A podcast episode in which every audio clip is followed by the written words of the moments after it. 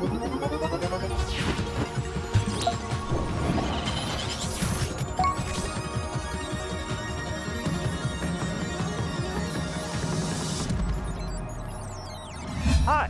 welcome to this episode of INE Live. I'm Tracy Wallace. I'm technically the host of this, although this is really going to be a conversation more than something that's hosted. But uh, I'm here with literally my uh, good friend Keith, and we're going to talk about what each other knows. We're going to talk about cloud, we're going to talk about networking, we're going to look at hey, what do networking people want to know about cloud, and, and what do we, us cloud people, really want to know about networking? And this is being streamed across a variety of platforms. I need to look because otherwise I'll forget. We've got LinkedIn, Facebook, YouTube, Twitter, and Twitch. So if you're joining us on any or even all of those, great to have you here. Also, this is a Q&A session. We've got some questions we're going to ask each other, but we're also absolutely hoping to get some questions for you. If you're a networking person, what are some questions you've got about the cloud? And if you're a cloud person, what are some questions you might have about networking? So I'm going to go ahead and I am going to let Keith introduce himself. Many of you that watch our INE shows, you probably already know Keith, but Keith, go ahead and introduce yourself. Thanks, Tracy. So yeah, hey everybody, I'm uh, I'm Keith Bogart, and I've been with INE for several years. Uh, my specialties are creating courses for CCNA and CCNP, and, and a few scattered CCIE courses. So yeah, networking is my thing. This is the Cloud Guru. Uh, so I think this is going to be a great opportunity for those of you who might know a lot about one thing, but very little about the other side of the fence to get more of a blended approach and get some of those questions answered. So please, even though Tracy and I have questions to ask each other, we're really relying on you to ask us some good creative questions as well. Absolutely. And you know, one thing that to me this is a natural conversation to have because this came about for us literally being in the hallway mm-hmm. and me hearing these discussions that you all have that frankly scare me. Uh, but then also, should. as I should, yeah. and but also having some questions coming from y'all about like just fundamentally what is cloud, how does it work, and I mean honestly, even this morning, right? We had this conversation about some things that Cisco's doing and yeah. and and how that works within the cloud. And that's what we're going to talk about. And because I uh, volunteered to go and be uh, the host of this, which again is, is nothing more than the fact that I read that intro script, uh, I get to ask the first question, right? And from my perspective, like, you know, when it comes to networking, it's it's all about connecting these networks up, right? Networking within the cloud, and we'll probably talk about this a little bit, is is actually pretty straightforward. It's really simple to set up, right? But then we talk about okay, so we need to connect up to that on-prem environment, right? You hear all over the place hybrid cloud or hybrid networking, right? So what I want to do is I'm going to get that perspective like just from a pure on-prem, right? So if you're connecting up a WAN environment, a wide area network environment, mm-hmm. right? How do you do that? Is it typically over private circuits? Is it typically over uh, you know the public internet with some kind of VPN? What's what's the what do you see out there? Well, a lot of it really depends on two factors, um, three factors. Number one, how much money you have to spend. Fair. Um, you know, a, a lot of companies don't have a big WAN budget for really expensive optical circuits or, or even MPLS circuits. They will just opt to connect the, to use their same internet connection for their WAN connection between the remote offices as well. And they'll just, as their traffic goes through the internet, they'll do it in like VPN tunnels or something to keep it uh, encrypted and confidential. Uh, so there's the cost factor, but there's also the security factor. You know, uh, clearly, if you're sending traffic across the internet, it's going to be less secure than a dedicated private WAN. Uh, and then there's also the latency factor. You know, when traffic is going through the internet from headquarters to remote offices, who knows what's going to ha- impact that traffic? And you know, are you going to get guaranteed uh, latency and throughput for your voice and your video? No, you're not. It's going across the internet. So uh, you have to balance those three things to figure out: do I want to use the internet as my WAN, or do I want to purchase some sort of you know leased WAN service from a WAN service provider, which will give you those additional things of security and guaranteed latency.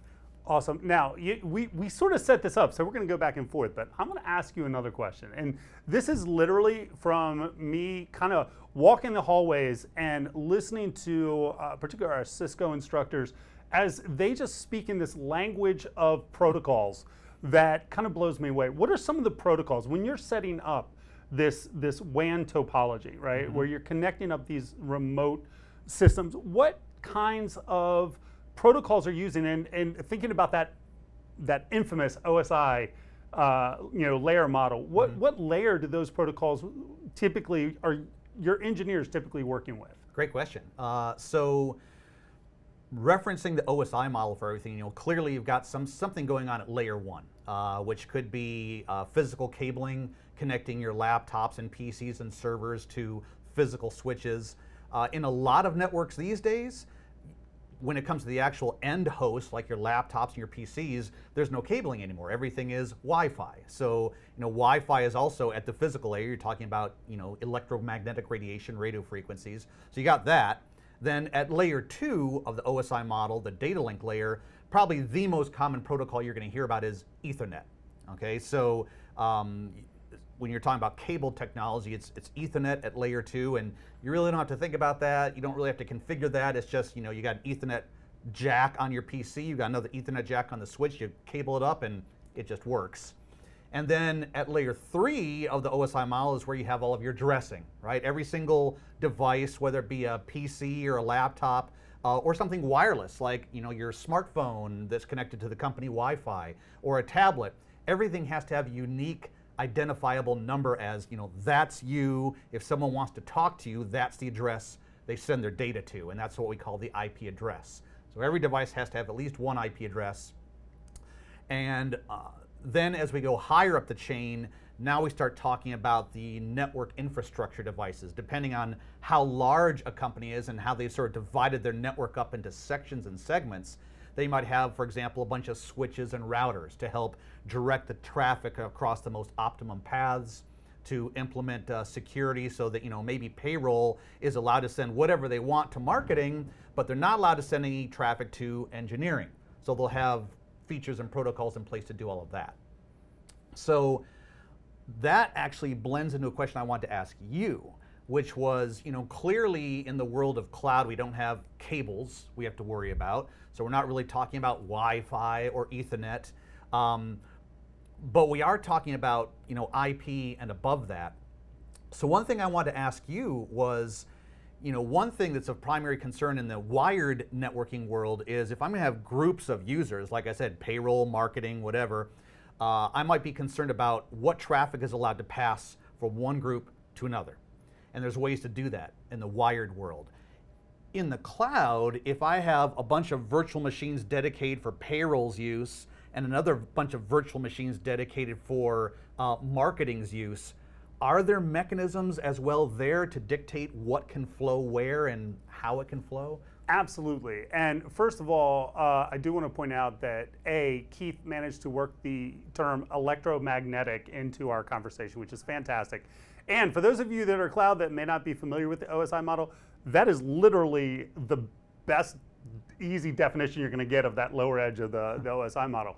But you know what's really cool about this is that in the cloud, uh, that segmentation, right? Because we talk about network segmentation, you hear that in cybersecurity as well, is is actually really natural. And generally speaking, it kind of comes in two levels. You've got depending on which provider you're going with, and we typically talk about really frankly, more Azure and AWS because they are the biggest providers that you'll see uh, in the West. They're actually the bigger, biggest providers really in the world. Uh, but the same is true for Google Cloud and, and some others.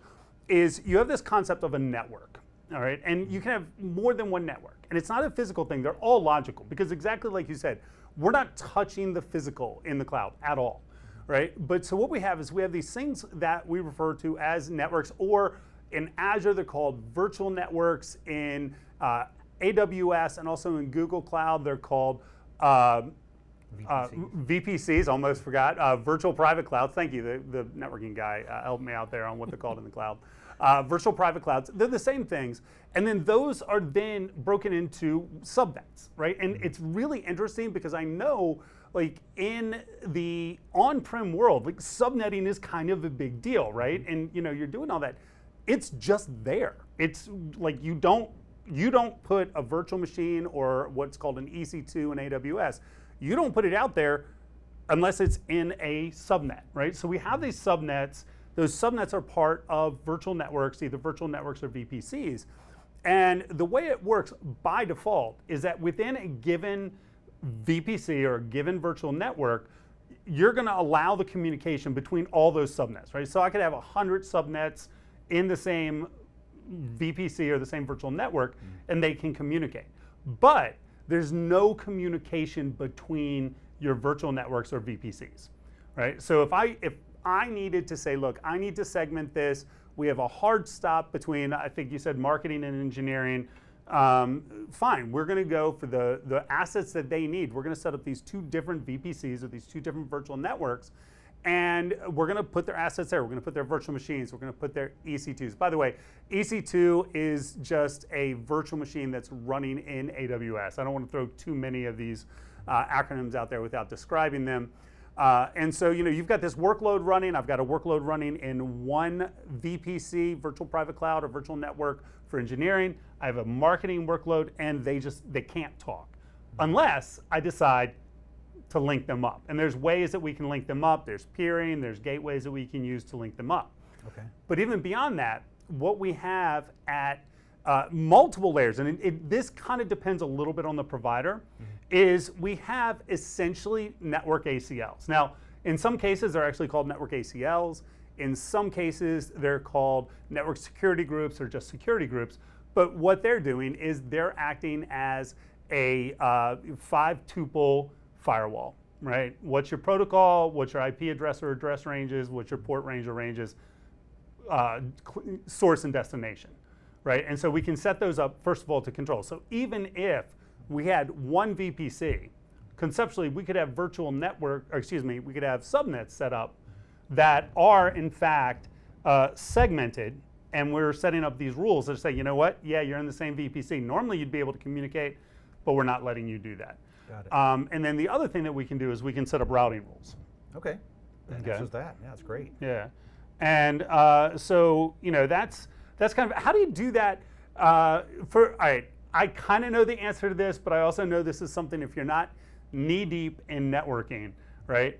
How do you do that on the on-prem side? And I know for you networking people out there, you're groaning that I'm asking this question, but it is something that somebody that's coming up from the cloud may not be aware. How do you do that segmentation at the lowest level within the on-prem environment? Sure, that's another great question. So. Uh, for on-premise networks, you really have to, what I think of is I first divide the network into two pieces. You've got the traffic where the source and the destination of that traffic is all within your local network. So I'm, I'm sort of envisioning a building with multiple floors. And each floor is segmented into different subnets and stuff. So we have some traffic that's going to stay in that building, the source and destination's all in that building. And then you have other traffic that's going to leave the building either going to AWS or to INE.com or wherever it's going. So for traffic that is staying within the building, uh, the first step of segmentation is saying, okay, do I want to have every single device in one subnet? Now, most of the time, the answer would be no to that because if you put every device in the same IP subnet, and then you start saying, well, you know, it's okay for John's PC to talk to Sally, but it's not okay for John to talk to, you know, Thomas. You can do that, but it's difficult if everybody's in one subnet. Uh, so usually you break out your network into multiple subnets. Uh, it could be some people do it based on device type. You know, I'll put all of my IP phones in one subnet. I'll put all my laptops in another. Uh, sometimes it's based on the role the device is playing, like we talked about. All of engineering might be in one subnet, all of payroll. So that's step number one is to segment via subnets. And then each subnet has a default gateway. So somewhere in that grouping of devices that's sharing that common subnet, there's a device called a router. It could be a switch that's performing routing, but we'll just call it a router. And that router is where you can really implement, like you talked about, access lists, very common usage. Uh, put access lists on the router to decide what traffic can go where. So that's probably the most common way of doing segmentation traffic control within the enterprise, within the campus, is, is by using routers and or switches that can do routing and implementing access lists. Now for the traffic that's leaving the building and going out to the internet and coming back, typically you'll have a device like a firewall uh, Cisco ASA firewall or something like that. And the firewall will be in control of what's allowed to come out, what's allowed to come back, and a lot of times they will also use access lists as well. Uh, in other cases, sometimes with a firewall, the firewall you might set it up and say, okay, uh, I've got two interfaces on the firewall. One interface leads into my building, one interface leads out. And what I'm going to do is just by the sort of the name and, and the you know the priority of these interfaces, I'll say, well, anything that's coming in the interface that's coming from my building is allowed to come in and allowed to leave. And, and we'll watch for reply back, right? If it's someone's going to INE, we'll watch that traffic back and we'll allow it. But if something's coming in my outside interface, the interface that leads to the outside world, if that's not in response to something, we won't allow it.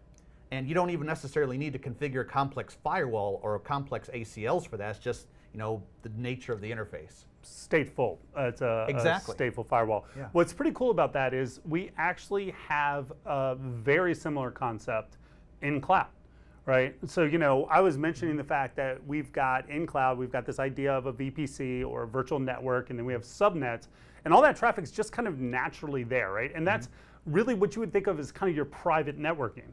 But there is that that external access, right?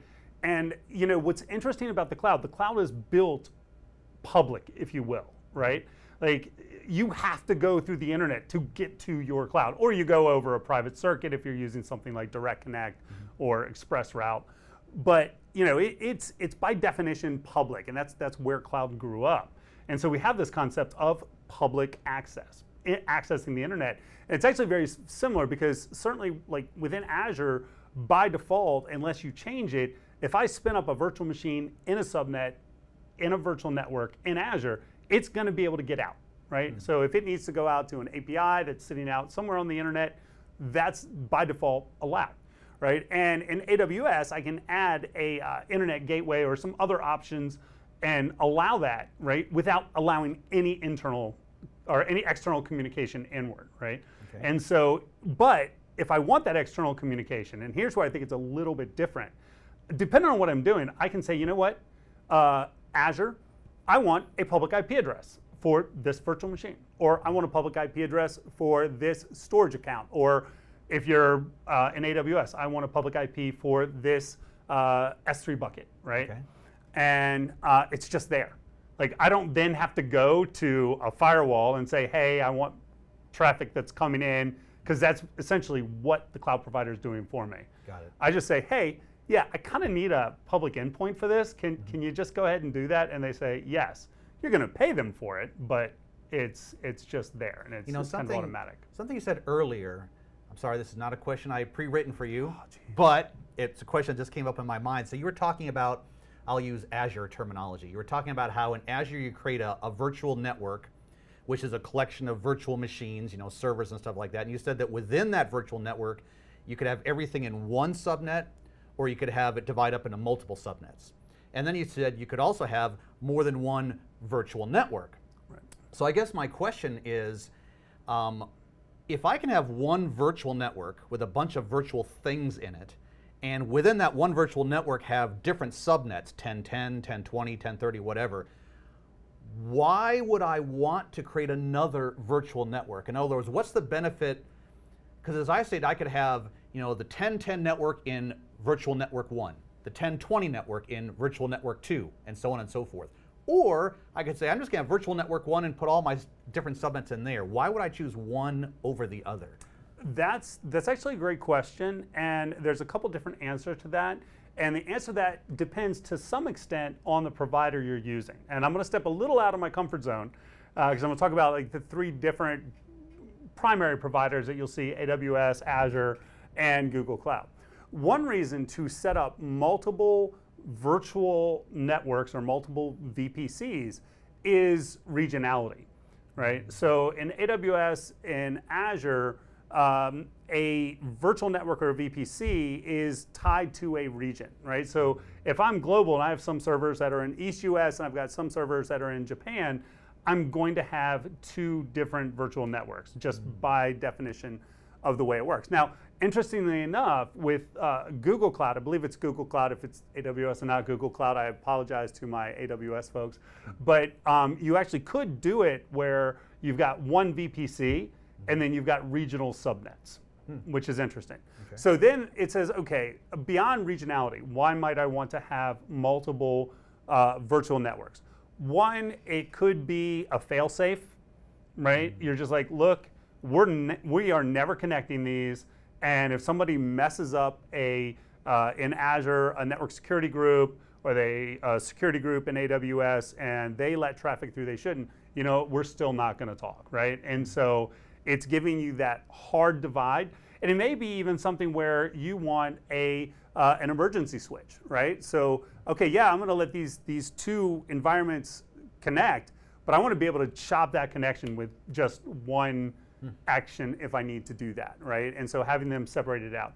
The other reason that you might have them separated out, and this is probably less important at the VPC slash virtual network level, is for management purposes, right? I may, in fact, actually, no, it is just as important here as it would be any resource. Never mind, I said not as important. Okay. But you know, I may have different teams, different infrastructure teams that are responsible for different networking, right? Mm-hmm. So maybe my R and D uh, division has their own IT staff, and they are responsible for managing those, right? Okay. And then I've got, you know, my my marketing maybe falls under my general IT, and so I want different people having different rights, and that's one reason why you separate out different resources is so that you can then uh, assign, you know, and you're always working with that least privilege, that that uh, concept.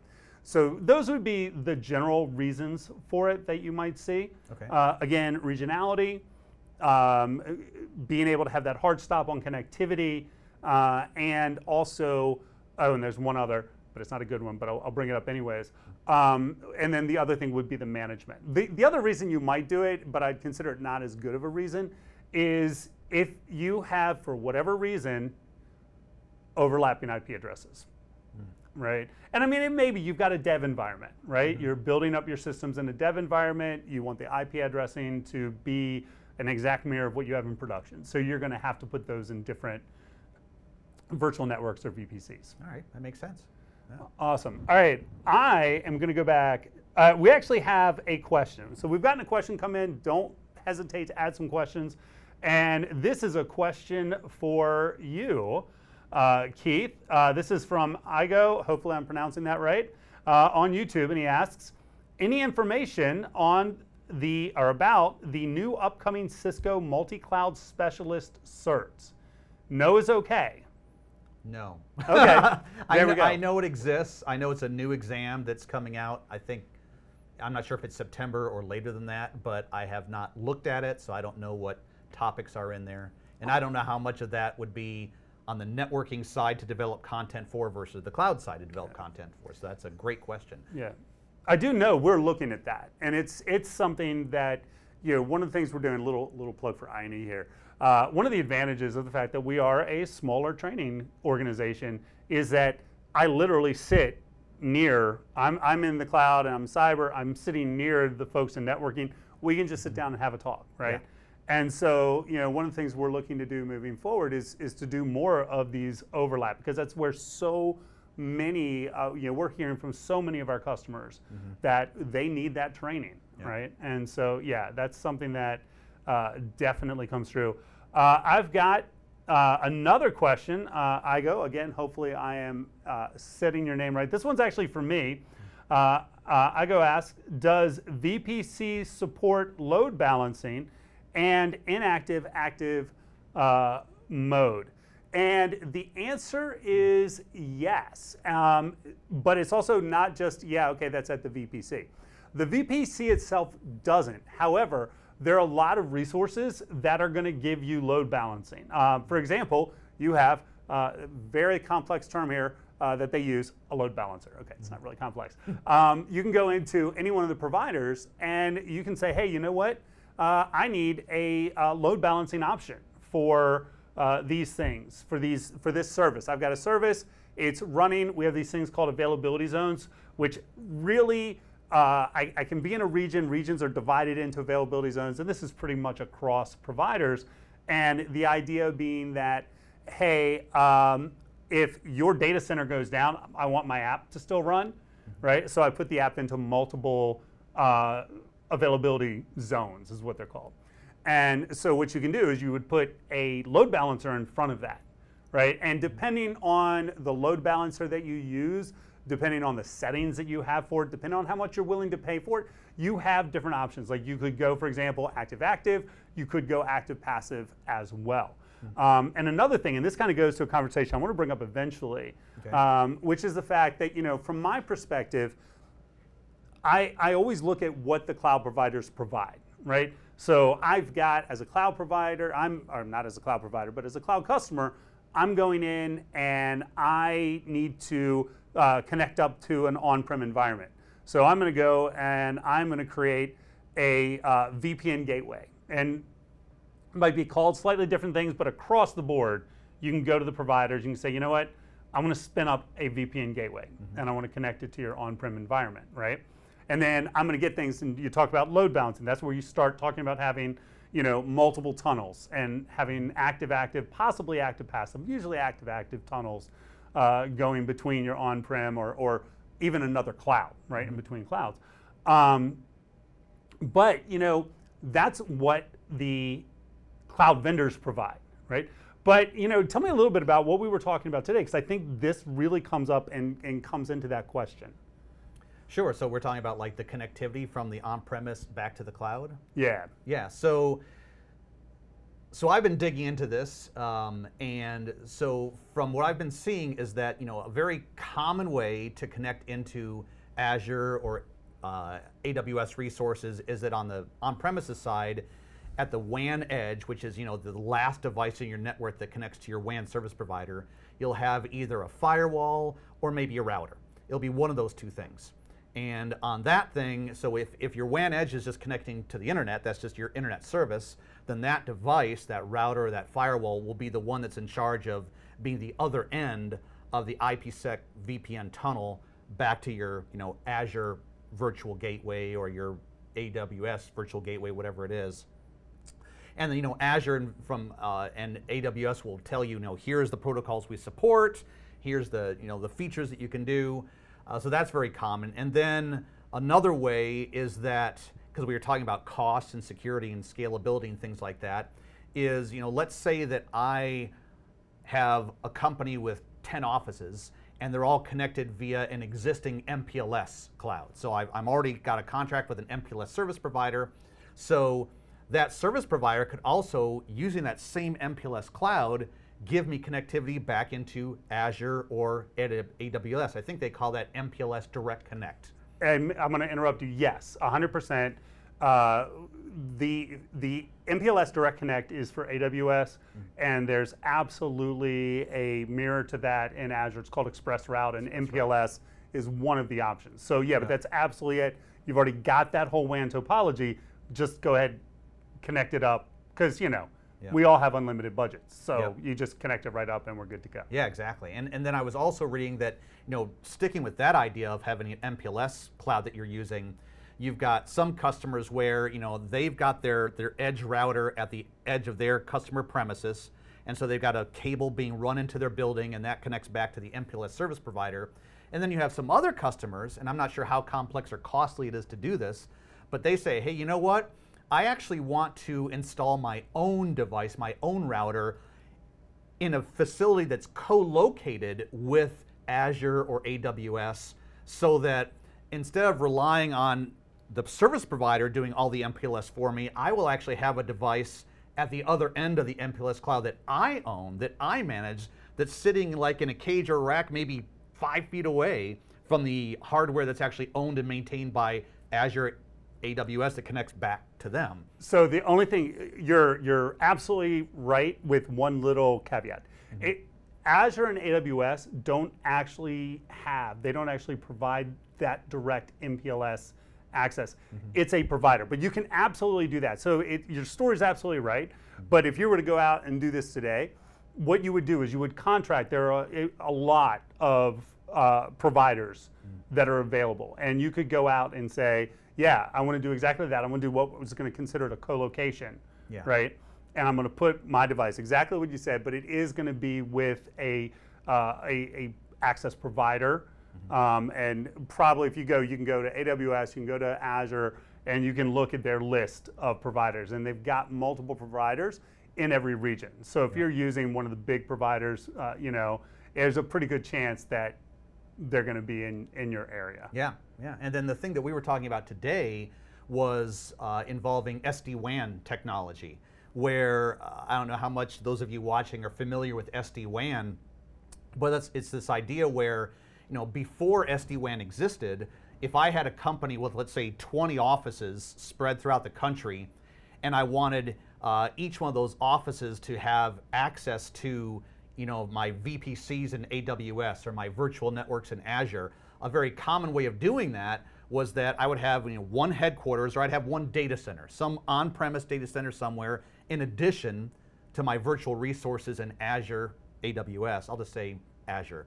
Um, and a lot of times people would take, would create VPN tunnels between the remote offices going to their data center because they'd say, hey, I want my, I want everything terminating at my data center. I want that to be my hub so I can enforce my policies, security, and everything like that.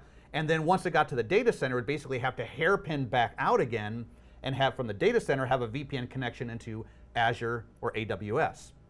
And so the whole SD WAN technology was hey, why don't we do this? Why don't we have uh, that sort of hub idea being another virtual private cloud, another VPC that we create within AWS we'll have this thing called the, the vManage, which is the device that sort of orchestrates all of SD-WAN. We'll have it create this VPC.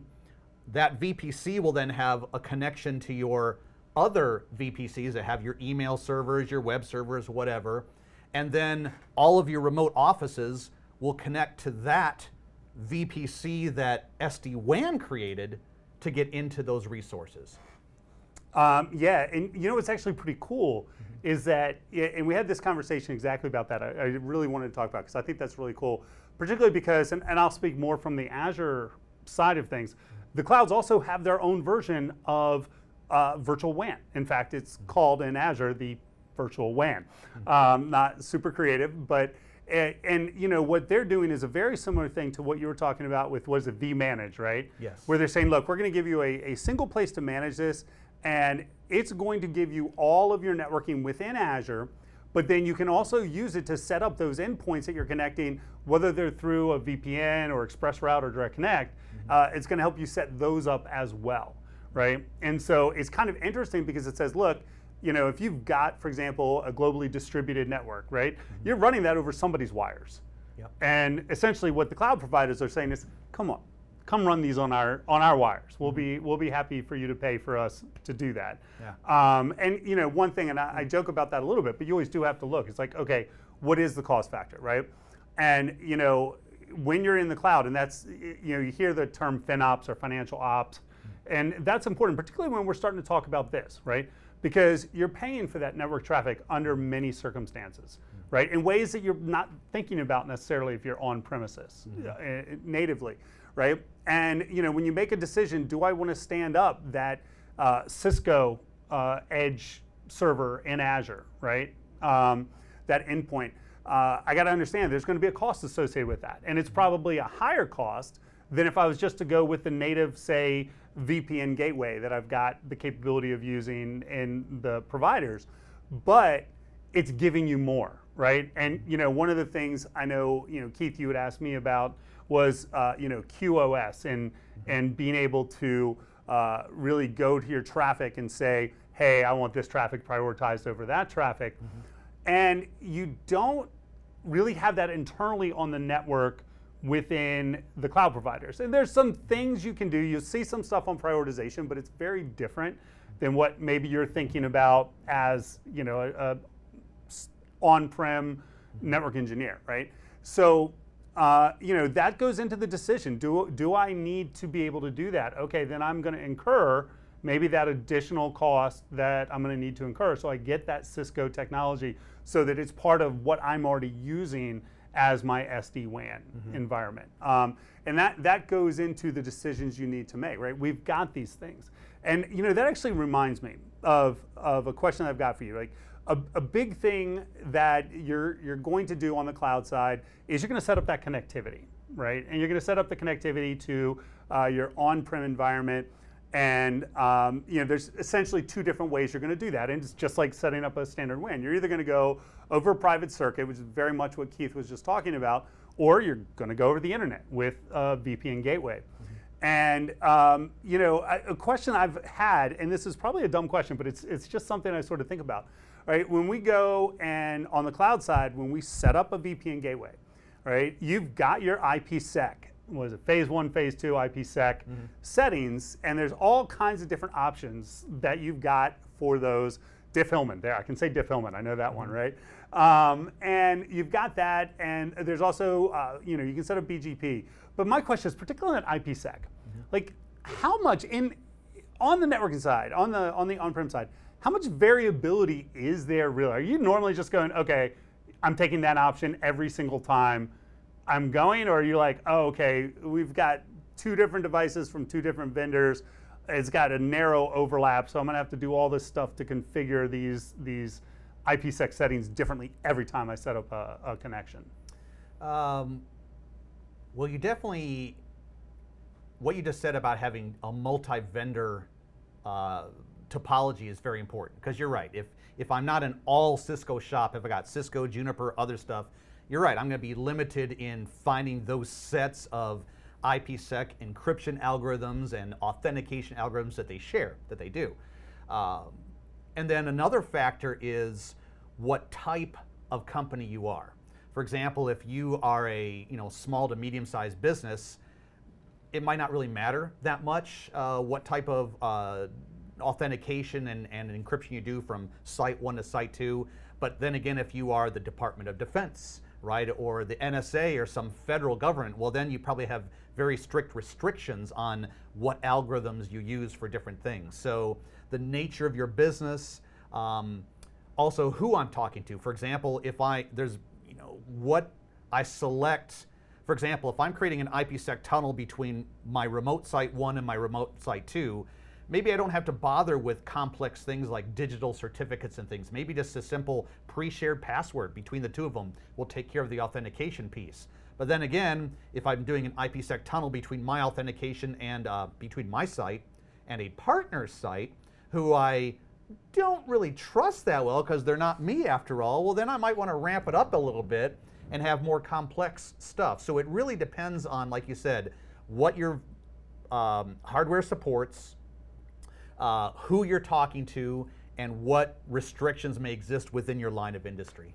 That's that's cool because one thing for those of you that are networking, folk, networking folks, and you're setting this up with the uh, cloud providers, is you are going to have to look because cloud provider is a different vendor, mm-hmm. right? Now, I will tell you, I'm an Azure person.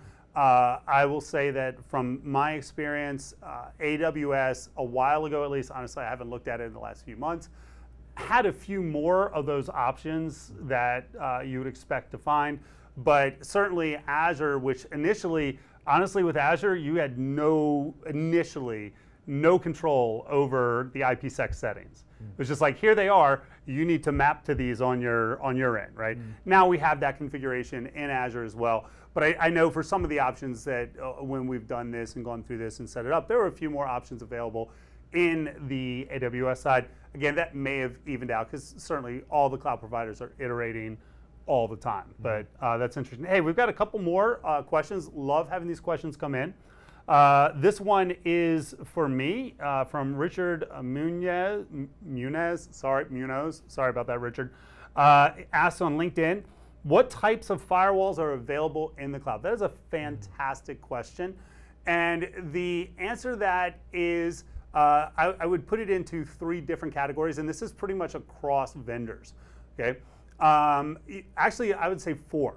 You've got the basic ACL networking group, right? That's the most fundamental. It's based on your five tuple, your source IP address range, your source port range, your protocol or protocols, and then the destination IP and port, right? And you can set those up and there's different places and, and the vendors vary a little bit the cloud vendors vary a little bit in where you set those up but it, it's pretty consistent right?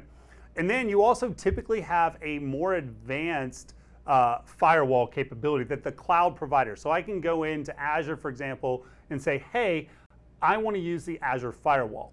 And that's going to give me an OSI layer 4 firewall. And so that means that I'm looking at filtering traffic, again, primarily actually based on IP address and ports, but a little more sophisticated so I can do things, for example, like uh, you know DNS domain filtering, right? And, and you get a few more advantages. But then you also have that top level, that application level, or if you're a networking person, that layer 7 uh, firewalling. And this is available again across the different vendors. Now they they implement it differently uh, depending on the vendor, but it's it's very similar things in terms of what the capabilities are. And this is going to give you better firewalling. So this is going to give you things like if if you're a security person, you're probably familiar with OWASP, and it is an acronym. And uh, I don't want to try and embarrass myself and put out the acronym there. Uh, I probably have my teammates uh, furiously uh, slacking me right now.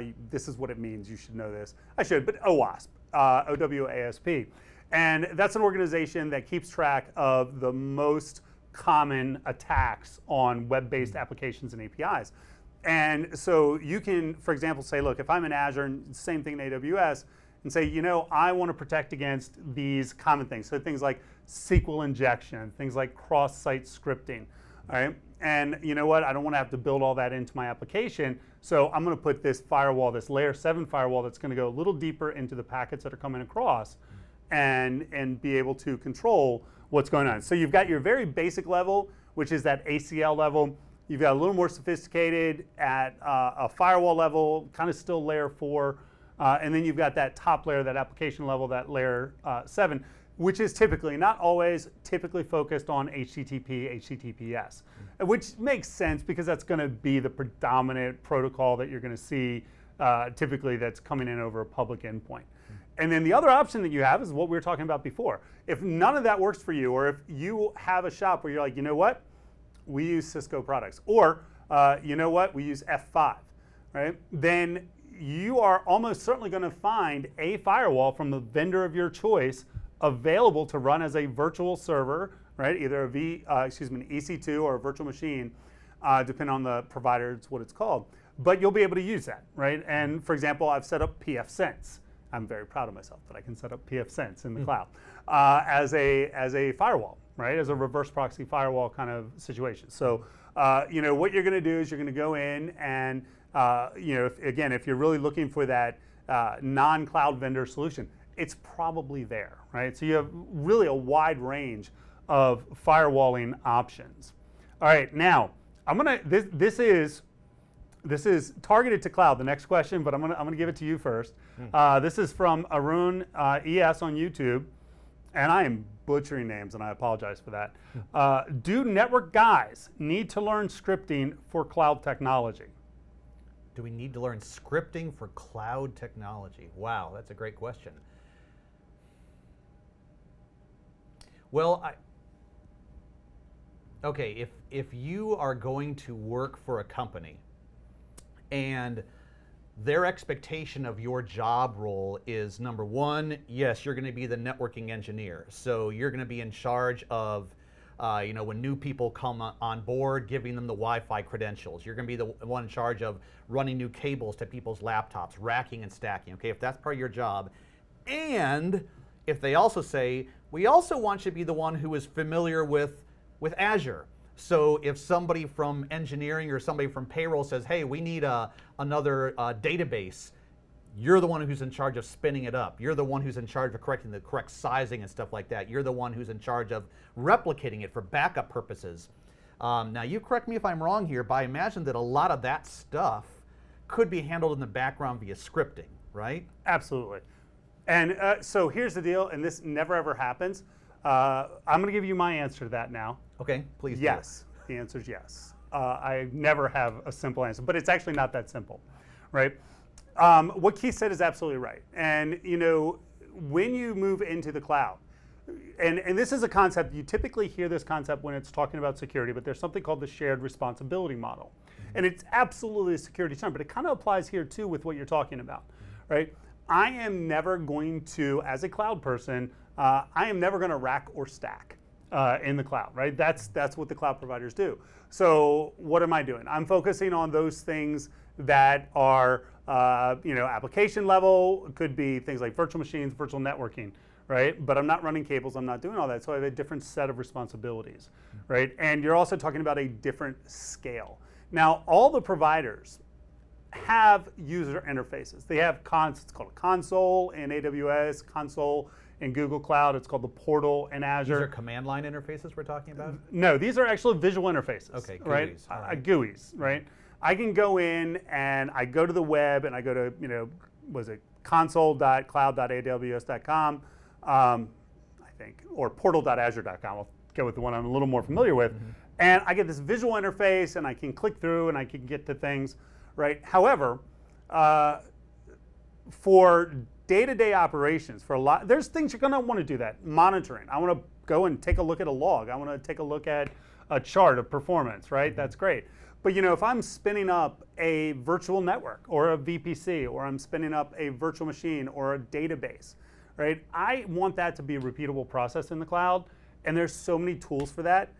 May not be explicitly scripting okay it may be more of what is often referred to and i don't like this term because i think it's misleading but is often referred to as infrastructure as code okay? So you can set up you set up a template and you say okay here's what i want. And it's not it's not a script right? It's it's usually it's either in uh, it's in a data format either json javascript object notation uh, or or other formats and uh, you say okay here's what i want. Here's here's the settings that i want for my uh, vpc here's the settings i want for my ec2s that are going to go into the virtual networks on the vpcs go make this happen. Right?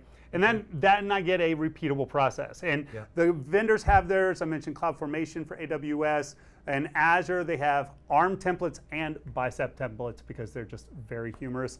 Um, and uh, you've got a similar thing in Google Cloud. And there's also third party solutions. Uh, a very common one, for example, is Terraform. So you may not be scripting in the s- traditional sense, although you should learn that as well because all the providers have CLIs, uh, command line interfaces that you can use to uh, script your, your activities. But for a lot of the provisioning of resources, you're looking towards more of that templated deployment. So it's, it's kind of scripting, but kind of not. So You know, one s- thing I can add on to that too, Yeah. because this just came to my. So right now we've been focusing on using scripting to manage and control your cloud resources in some way.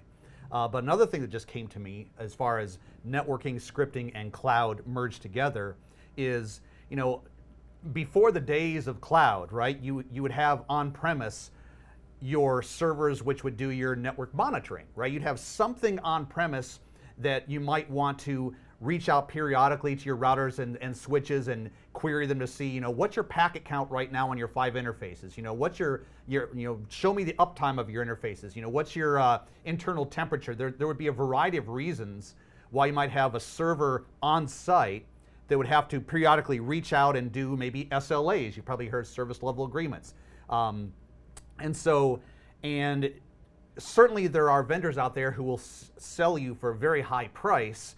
Very snazzy applications are GUI based, like Cisco DNA Center and stuff, that you can install on your servers. But either A, you might not be able to afford that. And so you might say, you know what, what I want to do, I can do with scripting. I can create Python scripts to do that. I don't need this expensive thing. Or maybe B, the, the applications are out there just don't quite fit the need that you have. So either way, you say, you know what, I need to create these scripts in Python or, or Ansible or something to query my devices for network health.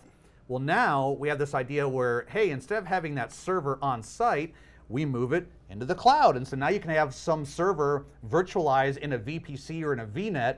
So now there you go. Now you've got your blending of the servers in the cloud. So you have to know the cloud to be able to build that server, to monitor that server, to maintain it. And you have to go into the cloud to program your scripts so that server in the cloud will be able to implement those scripts and reach out to your various devices. Now, you know what's interesting about that? I'm going to take that a little bit farther. And this is a topic that's not only germane to what we're talking about right here, and you, you brought up the logging. One of the things that's interesting with the cloud is that you have logging by default.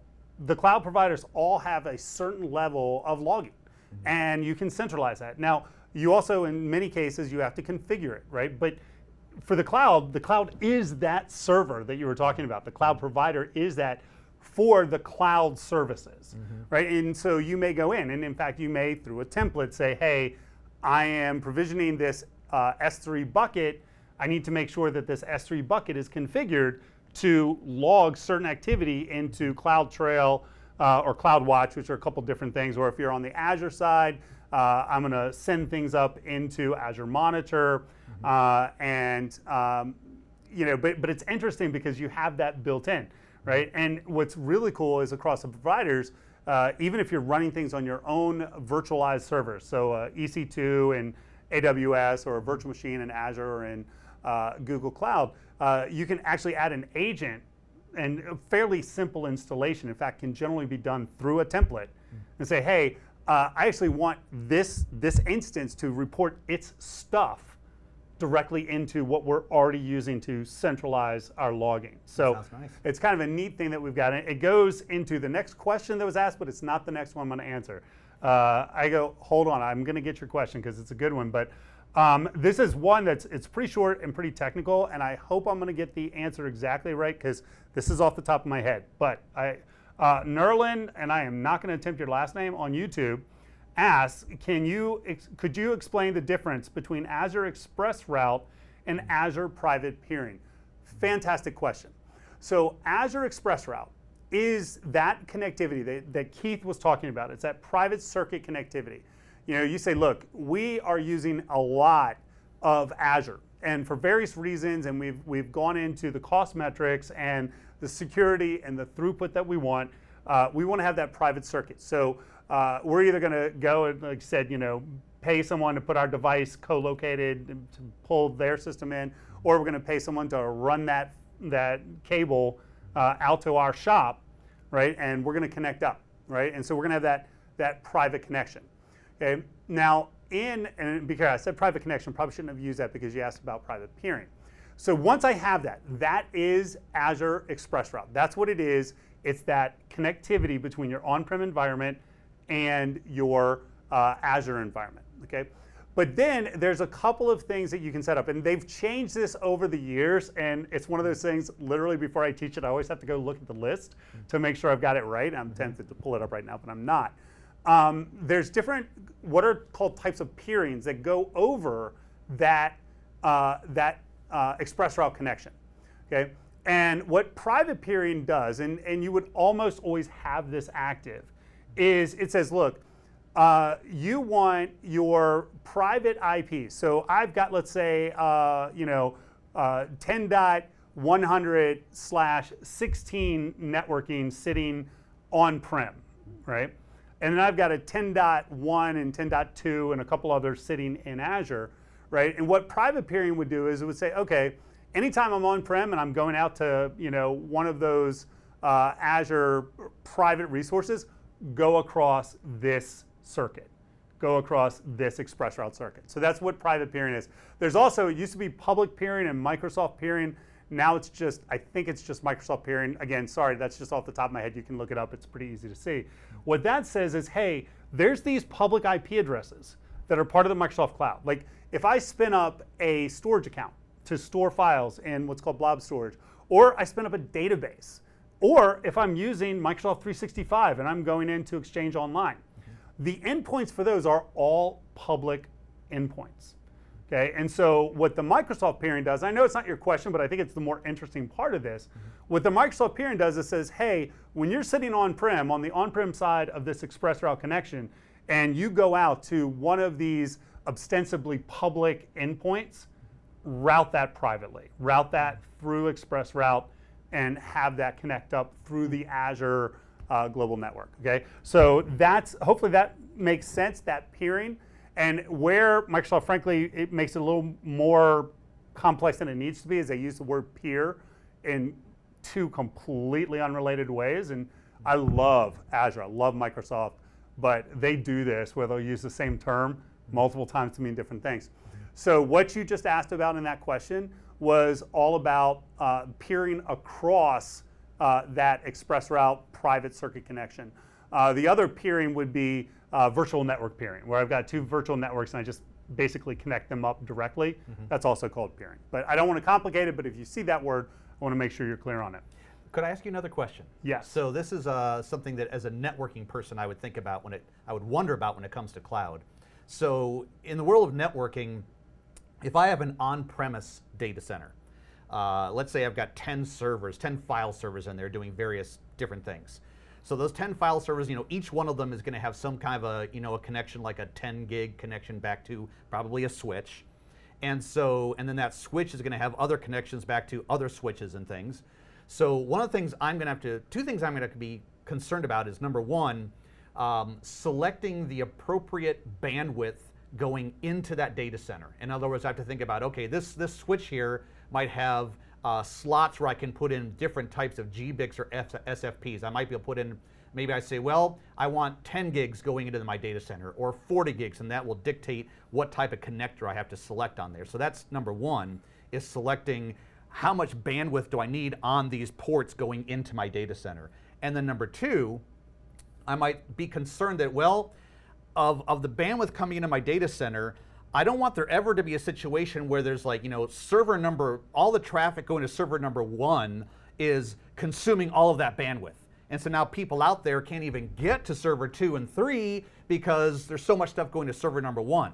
So in QoS terminology, I might want to configure something called a policer, where the, the policer is always looking at the traffic coming into my data center and it says, okay, I'm looking at all the traffic going to server number one, and as long as that traffic doesn't exceed, you know, 50% of my maximum bandwidth, I'll allow it in. But if some if stuff starts coming in that exceeds that, I'll drop it so that I always have a little bit of bandwidth left over for people getting to service two, three, four, and five. So how this relates to the cloud, I'm wondering, is two-part question. Number one, when I set up my uh, my virtual gateway, do I have a choice of bandwidths I can select from? As far as you know, if I think, well, I'm going to need on average one gig going into this VPC or 10 gigs going to this VPC? Do I have any control over the bandwidth that VPC has to the outside world? And then on the heels of that, policing, if I do say, okay, I'm going to set up a 10 gig connection into this virtual gateway, is there some sort of policing I can do where I can say, you know what, I want to make sure that that no more than 50% of the inbound traffic at any given time is going to this particular virtual device because I don't want him hogging up all the bandwidth to the other devices that are also in that VPC. So uh, here's here's my simple answer to the first question is a simple answer, and you know how much throughput do you get? It depends on how much you're willing to pay. Okay. Is really what it comes down to.